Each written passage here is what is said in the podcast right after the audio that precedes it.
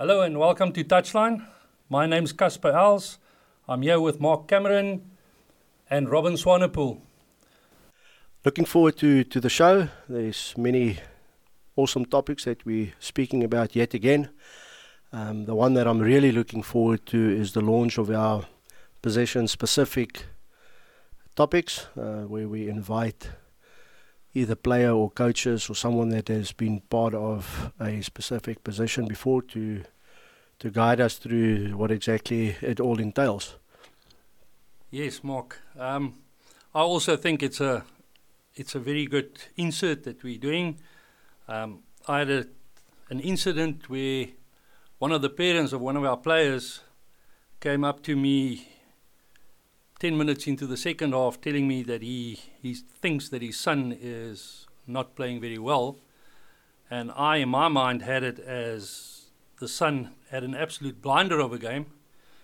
And then I realized that the father actually were looking for the, the son to carry the ball, who at that stage played prop. And the poor boy was everywhere that he was supposed to be. He was he wasn't carrying the ball, but he was stealing the ball and he was doing everything that he's supposed to do in the position that he played. And the father just wanted to see him carry the ball. And in the father's mind, the boy had a, a very average or, or, or bad game. And in my mind, I thought that he had an absolute blinder. So this insert, I think, will just highlight the actual work that each position should play, each player in his position should play. Agree. Um, you know, from a coaching point of view, there's specific things that we look for. Yes. Um, that's why the players need to do what they need to do, and the first things to do is tick all the boxes in your basics that you need to do right. You know, so they always say if we if if we play on the front foot, and we're referring to props now for argument's sake, if we're on the front foot, then they can run around with the ball more. And I think yes. that's what spectators want to see. Yes. If they don't see you, then they think you're out of the game. Meanwhile, he's doing what he's supposed to be doing. Yes. So I agree with that 100%. And looking forward to to the series that we're launching, um, touching from number one right through to number 15. Yeah, so hopefully we can bring some insight here. Robin Swanepoel is joining us to chat about the position of prop in a rugby team and what it entails. Robin played 86 caps, including four internationals for the Border Bull- Bulldogs at the position of prop. Robin currently is with College Rovers and he also coached at College Rovers as an assistant forwards coach and he also coached at SA Home Loans Collegians as the head coach for about four years. Hello, Robin, and welcome. Hello, Casper. Thank you very much for having me. Um, hi, Rob. How are you doing? Yeah, well, thanks. Great. Thank you, Mark. Nice. Uh, all good. Thank you. Very windy, but all good. Yeah, nice having you on the show. Um, I hope you will will enjoy it, and um, I'm looking forward to a nice chat with you. Yeah, thank you very much. Thanks for the opportunity. Robin, with regards to the position of prop, um, what is the responsibility of a prop in the game of rugby relating to scrums, lineouts, and then general play?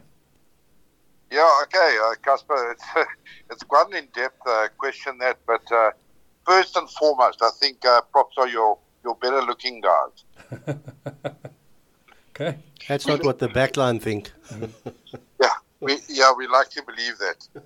Now, listen, uh, in all seriousness, if I've got to sum it up, um, and then I'll go through each little point for you, but if I've really got to sum it up um, in a few words, I'm going to say that a prop basically creates a stable platform um, at set piece time for a team as a whole okay. um, to get that team onto the front foot. Uh, set pieces. In a scrum, uh, obviously he's got to ensure that he has the correct technique for his position, that he's always aware of safety at all times, that he applies enough pressure to get his team onto the front foot. Okay. Um, at line out time, I think he's got to be aware, number one, of the calls in a game. Okay. He's also then got to have the correct, he's got to know where the correct position is required in that line up and what his role is in that lineup. Obviously, he's got to move quickly in that set piece into the right areas, supporting his jumper, um, whether he's the front or the back lifter. Okay. To have the correct body position at maul time, obviously, if he's the pillar um, at a maul, to have the correct body position when they're going forward. I think uh, from a stability point of view, and the same on defence, he needs to be well aware as a front row and a prop where number one the ball is, and number two where the pressure point is coming from, and he needs to have that good body position with a spine in line to be able to counter um, at line up time. Okay.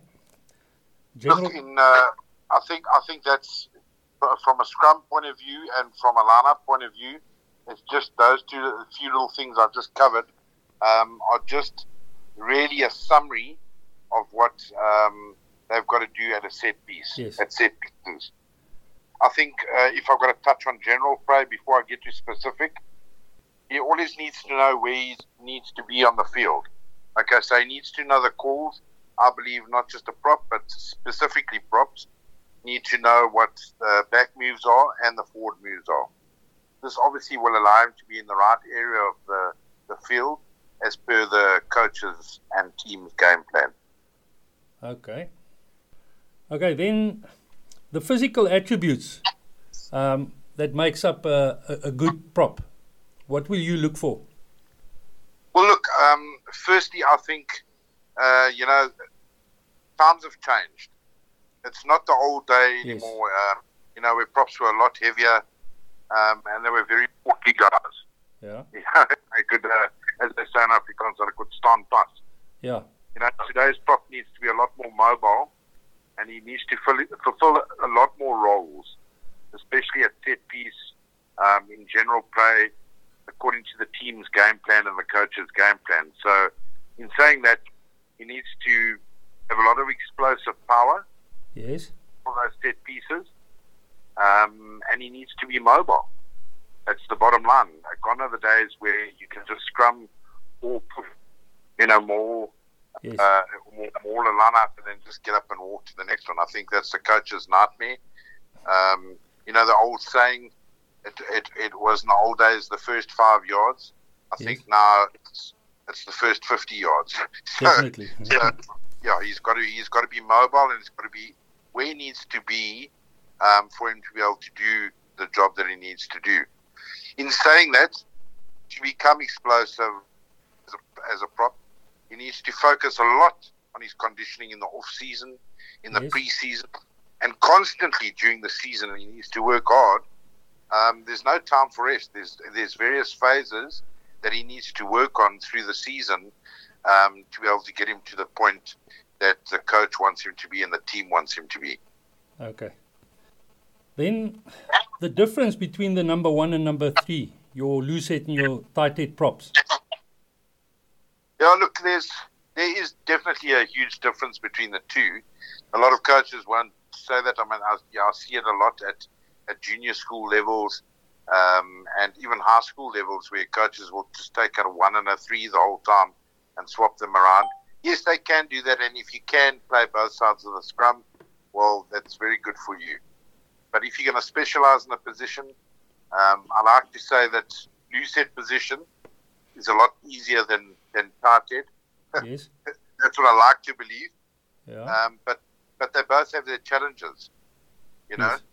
um, basically to sum it up, if a lucid uh, on the lucid side, he's got to have the thinking of down, uh, sorry, hold and up.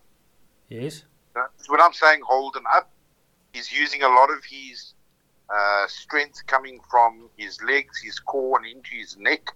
Yeah. So he holds opposition prop and he holds him, but he uses the head with an up movement to get under that chest bone or that chest of a tight head to be able to scrum up. Yes. A tight head's a lot harder in that uh, position. A tight prop is bound a lot more, so he's, he's bound on both sides, literally, when he goes into a scrum. And he's got to have the thinking of hold down and out. So when I say hold down and out, that's when he's in his position and he and he actually engages. He's sort of got to force the loose head down so he can't push up. He's then got to push down, obviously, and then out. Okay. So when I say out, he's tilting his head to the right, and that creates the right shoulder, of which uh, Mark sitting there will tell you that any coach, uh, probably 80% of his game plan revolves around the scrum getting a right shoulder. Very okay. difficult position and very uh, technical position to work with.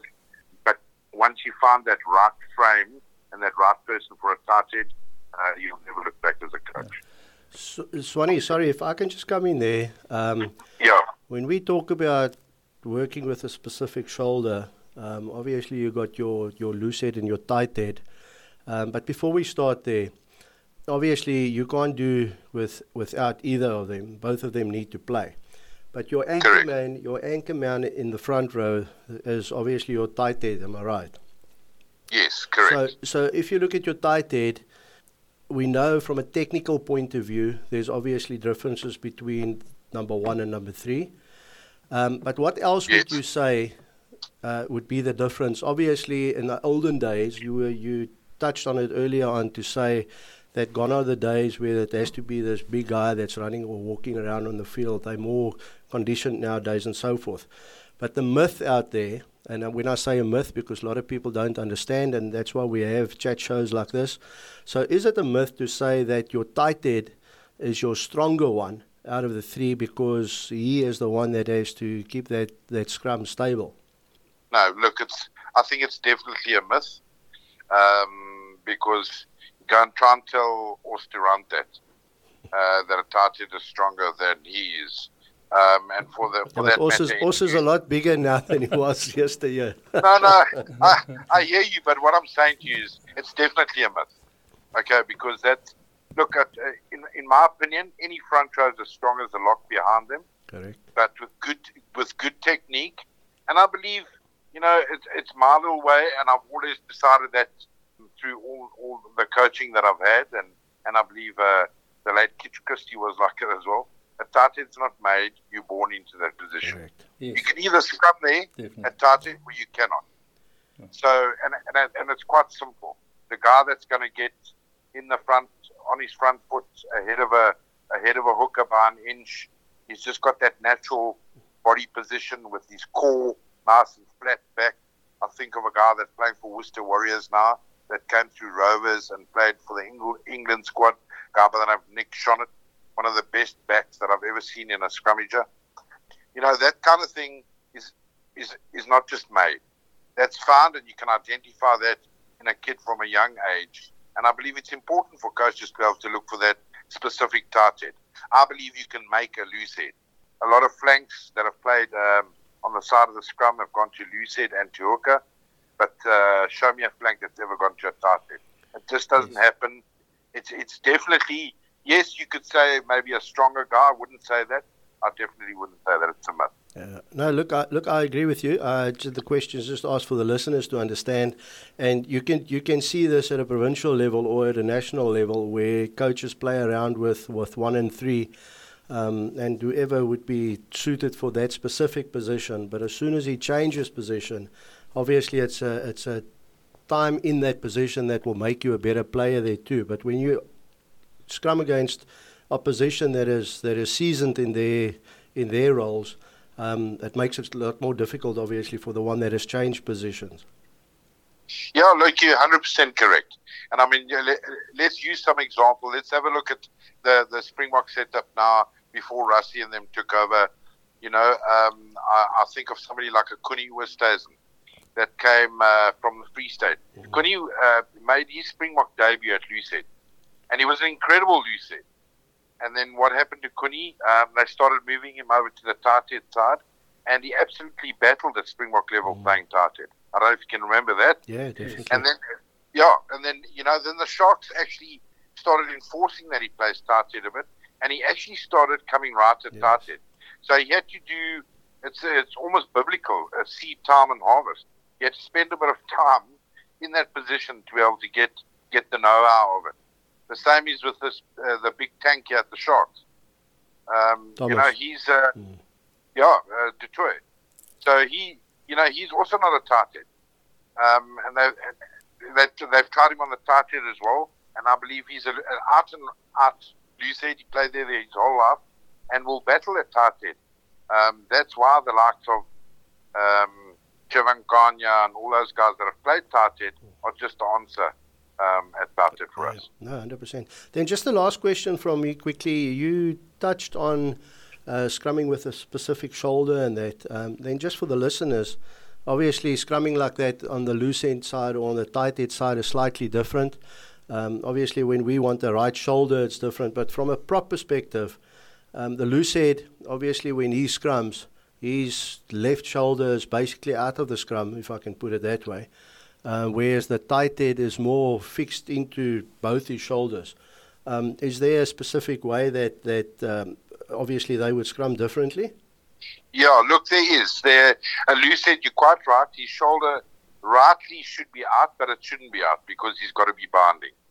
So if he releases, if you think of uh, looking at a scrum, you'll see a loose head. If he releases his left arm, he will, his shoulder will be basically out. Okay, so it will be visible. He has, however, got to bind on his opposition prop. Otherwise, it's illegal scrummaging. That's why I don't know if you remember, there was a big thing. Heads used to get away with murder by putting their one their left arm onto their knees. Correct. Um, yes. That that was purely from a support point of view, mm. and also gave them a lot of strength off the knee. So the fairest way of that was for them to bind up. Yes, his ultimate goal, the Lucid, is to try and disrupt the tight by pulling his bum out with a long bind. Um, he can also have a short bind, dig his neck into the bone, but yes, he is lucid. On the tight side, totally different because now you have the loose head on the outside of you, um, and you've actually got a band over his shoulder, so you're in the gap between the loose head and the hooker's head. Um, that is where you stuck, for the lack of a better saying. Yes, perfect. Yeah. Look, if I've got to, um, I think that the, there was a, a point I just want to summarize basically what I always tell props. Um, and in any coaching session, I said literally a game is 80 minutes long if you know if there's no extra time. Okay, and the sooner a prop, whether he's a loose head or a tight head, can his opposition prop, the better for him. If it takes him five, ten minutes, well then great. But if he's going to take 75 minutes to work out his opposition prop, um, he's going to have a torrid time in the scrum. Definitely. Where if he's a tight head, the loose head gets under him. If he's a if he's a loose head, the tight head takes him down to ground all the time, and that is purely just on technique. Yes, and I th- and I think uh, you're 100 percent correct, and I think part of that is more paramount when you start moving your props from one to three and vice versa, because obviously they still need to try and figure out what they're doing, let alone what their opposition is doing. Well, yes, I mean. Uh, there are cases. Don't get me wrong. I mean, it's not impossible. It's actually a coach's dream to have a, a guy that can play on both sides.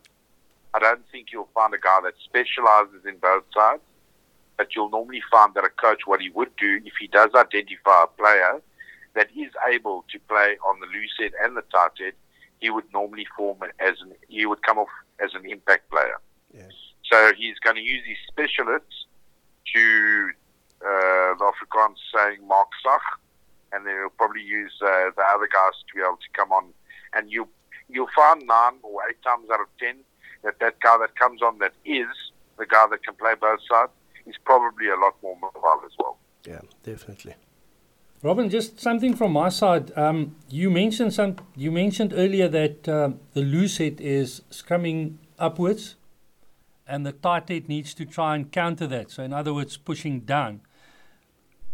Is that why the referees then, in awarding penalties, when a scrum falls, he will go to the, the tight head side, and when a scrum goes up, he will go to the loose head side? Well, there's a, there's an old there's an old thing, and I, in fact, I think it's a rule to be quite honest from a referee's point of view. Um, I could be wrong, but you could ask the referees. Yeah. I think referees when they stand there and they say an age call comes, if that scrum collapses yes. straight away, he's always going to point a finger at the tight head. Okay. On the engage. Yes. Okay. Once the engage is engaged and it's set and it collapses, he starts pointing the finger at the loose head. Because basically what they're saying is, if you go into the scrum on impact, they know that the role of the tight head is to go down and Yes. out. Okay. Okay, to get that shoulder. Yeah. If he goes down, out, and he stays up, well, that's fine. Yes. But the role of that loose head is to obviously disrupt that tight head. He will then come with a short bind and pull him down. If he can't handle the pressure from the shoulder on the back of his neck, because ultimately that's where a tight head takes the ball of his right shoulder and he aims for the back of a neck of a loose head. Yes. Okay, because you'll find, I don't know if you, next time you have a look at a scrum or the, uh, the listeners out there, you can actually see a tight head can actually let go of his right hand if the ball of his right shoulder is strong enough. Yes. Because that's how he controls and manipulates a loose head. Okay. So, so what I'm saying to you is that that loose head, if he can't handle the pressure, you'll see that his elbow will drop to the ground. Yes. Um, because now he knows that he's not allowed to put his elbow. That's why they used to put the arm onto the knee to try and support that uh, from taking him down. Okay. Thank you very much, Robin.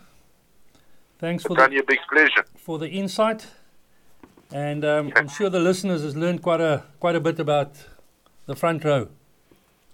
Yeah, thanks very much, man. Anytime. Thank you for the opportunity. Thanks, Mark and Casper. I appreciate the, the time. And thanks, Swanee. We'll definitely push on your button again in the future. And thanks for joining us today. It was was, was nice having you on the show. Awesome. Thank you so much. All the Good night, best. guys. Thanks a lot. Thanks. Keep well. Good. Okay, Bye. bye. Well, that was quite a quite an interesting chat with with uh, Robin. Definitely was. Um, some good insights as to props and specifics. You spoke about the olden day prop and the more modern day prop. Um, a lot of things that he didn't touch on, more so from a technical point of view. Yes. Um, and the interesting thing that he said is the the changes between lucid and, and tight head that isn't as as easy to adapt to as the public might think. Yes, definitely, Mark. Um, something that stood out for me was um, talking about the scrummaging, scrumming up or scrumming down, and where the referee comes in and how they look at it. It was quite interesting. Definitely. Um, I know you spoke about depending on what side the referee is standing, whether it's a tight head that gets penalised or not. But I think the, and I'm not a front row specialist, but I think the most penalties probably get given away by the loose head, and more so referees that probably have never played in that specific position that needs to to manage it Yeah. is where they have a look at the loose head prop's elbow.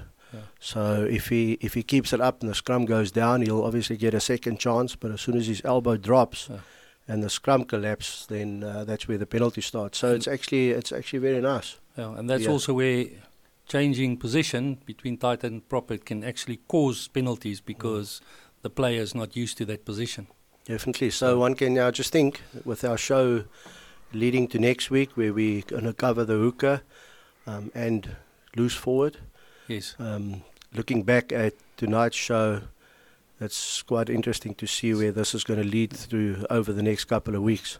How it all fits in. Yes, and obviously it's going the to puzzle. it's going to end with the pretty boys at the back that score all the tries and the and the forwards that do all the donkey work. Definitely. then, on a much sadder note, on the 17th of August 2020, Peter Ripley Evans passed away. Our condolences to his family and friends. Peter was a loose head prop, played for Natal, 54 caps, and he was playing out of SA Home Loans Collegians. Our condolences to the family and friends. Then the news came through that our professional sides can now return to full contact training. It was also said that there will only be a couple of sides in the in the Curry Cup, the Vodacom Bulls, Emirates Lions, the Celsea Sharks, DHL Stormers, the Toyota Cheetahs, Pakisa Pumas, and then Tafelago Griquas. I don't think that the fixtures have been announced yet. No, well, firstly, with regards to return of contact, it's it's exciting that we are there. Um, it's quite fitting that it's the start of September, so it's spring has sprung, um, and we can actually start with, with, with the contact. I mean, the most professional outfits have been busy with group specific training Yes. for the last month and a half, two months Yeah. or so. Um, they're quite excited to get going, and obviously, from a public point of view, we want to see some rugby in South Africa. So it's exciting. Um, you are correct. There's no specific fixtures that have been confirmed yet. Yes. I spoke to the union today myself. Um, the talk is that it would be probably be the first week in October. Um, and that would set us up because just last week, I think Johan Nienaber spoke about the Springboks that need to play between five and seven games, I think it is, before they will confirm whether we're going to play um, in the championship, should that continue. Otherwise, we won't be prepared enough. So yes. I think from a South African point of view and a supporter's point of view, we want to see the Springboks play. And the Currie Cup this year, is apparently it's going to be breathtaking because the Springboks are going to be part of it. Yes. I see they they plan to do it a, a two rounder, so it will be over 14 weeks, I presume. Um, but nothing has been said yet. No, definitely. The sad part, though, is, and I think we're going to touch on it now, is the fact that the uh, Southern Kings aren't taking part, Yes. unfortunately, due Yeah. to financial issues. Yeah, they have voluntary um, withdrawn, um, and it is because of financial difficulties. Um, I think they said over and above the six and a half million that they're in debt at the moment, they can't afford to to go any deeper. Yeah, and it's sad. Uh, um, they've even done so from a Pro 14 point of view. So Yes. they've pulled out of a international tournament. And things are so rife in the Southern Kings camp at the moment that some of their players have already been poached to go to other unions. I know Jake White from, from the Blue Bulls signed a young up and coming, I think he's a flanker if I'm not mistaken. So, and obviously the, it's got to do with salaries and that. So the, the players are looking at going elsewhere, and, it, and it's a pity because, you know, the Eastern Cape is is very, very much part of, of our rugby history, and, Yes, and it's sad to see that yeah. happening in South Africa. Well, I think it's also because of the short-term contracts that they're offering. Um, there's no full-time contracts; it's all short-term contracts, and I think that's why the players decide to to leave. But I think part of that is uh, obviously short term from a from a financial point of view. Their main uh, sponsor, if I can call it that, um, contributor to the financial side, obviously hasn't come through. The shareholding has been between Yes. whoever the companies might be and and SARU itself. Um, and it's just it's it's sad for South African rugby and I those youngsters. At the moment, Saru has got the major share. Yes, yes, that is. And then touching on the Pro 14, um, some good news in the Pro 14 that Rhyno Smith, one of our local players, um, has been crowned the top try scorer for the Pro 14 2019-2020. He scored 10 tries in 14 matches. That's great, and that's something we spoke about last week um, when we had a discussion about our players playing overseas. Something that I stated to say that um, it, it goes well for South African players to go there. Firstly, it's a financial injection to them; it's their salaries. Secondly, our skills pick up, you know, and he's blossomed while he's there. Look, he's always been a good player when he was in South Africa. He played for the Cheetahs and he played Yes. for the Sharks, um, and then he went back to, to Gauteng and he played some rugby there before he went overseas. And and it's good to see them, you know. Obviously, Pro 14 and that is on the go now, and you can you can look at all our players. Um, sales sales Sharks with so many Springboks. The last two games they all battled. This weekend that has gone by, they put their hands up. So it's nice to see the South African flavour up north. Yeah, and then something else about Rhyno Smith that people might not know is that in 2019 he was allocated to a Amanzimtoti rugby club by the union. Yeah, no, hundred percent. So we are on the map. Yes, definitely are. Then from down under, um, Amy Perrett, the first female Super Rugby referee. Just something interesting about Amy. She joined the New South Wales Rugby Association in 2008. In 2012, she was at the World Rugby Women's Sevens Series, made her debut there. Um, then in 2014, she made her debut at the Women's Six Nations. In 2014, she handled the whistle in the Women's World Cup final. She became the first woman appointed in Australia at the Australian National Rugby Championships in 2016. And she became the first female assistant referee in Super Rugby. And now, this year, 2020, on the 29th of August, she became the first female Super Rugby referee. I think that's a big achievement. Yeah, isn't that quite exciting? Um, you know, sport in general brings nations together. Um, it's not a male or a female sport. I mean, that's why we all play this wonderful game. Ladies have got their own right in doing 100%. certain things. And what is nice about this is she officially started the game as a referee in Women's Month, so it makes it even better. Yes, definitely. Well, just just amplifies the fact that um, Toti Rugby Club has got a, a big drive to to promote women's rugby and to try and get women involved in rugby and Amanzimtoti. Yeah, we've got quite a quite a big following, yeah. Um, I know this year, unfortunately, due to COVID, we, we couldn't follow it through, but this year we would have had our own ladies side. Yes. Um, pre-season, there were many of the ladies that that yes. started coming down to training and that. So hopefully next year we'll have a fully fledged side, play in a in a proper league. Look, it's not big, unfortunately, yes. in KZN yet. Um, more teams in, in the Durban area that, that partake, yeah. but we will definitely have a South Coast flavour in, in next year. Definitely.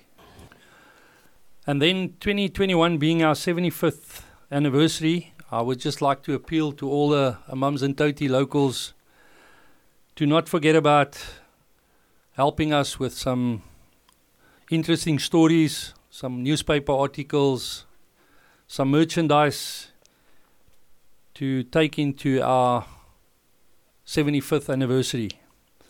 You can contact us at contact at chatsapphire.co.za or at chairman at the Mums and Rugby Club.co.za. Thanks for that, Gus. Thanks for a nice, productive show. Looking forward to next week where we continue with our position specific. And then, just for the listeners out there, we'll have two special guests in studio where they can share their thoughts from a playing perspective and from a coaching perspective. So, looking forward to that. That will be interesting. Thank you for tuning in to Touchline, and please join us next week for another packed rugby chat. Goodbye from Touchline, myself, Casper Els, Mark Cameron, and have a great rugby week.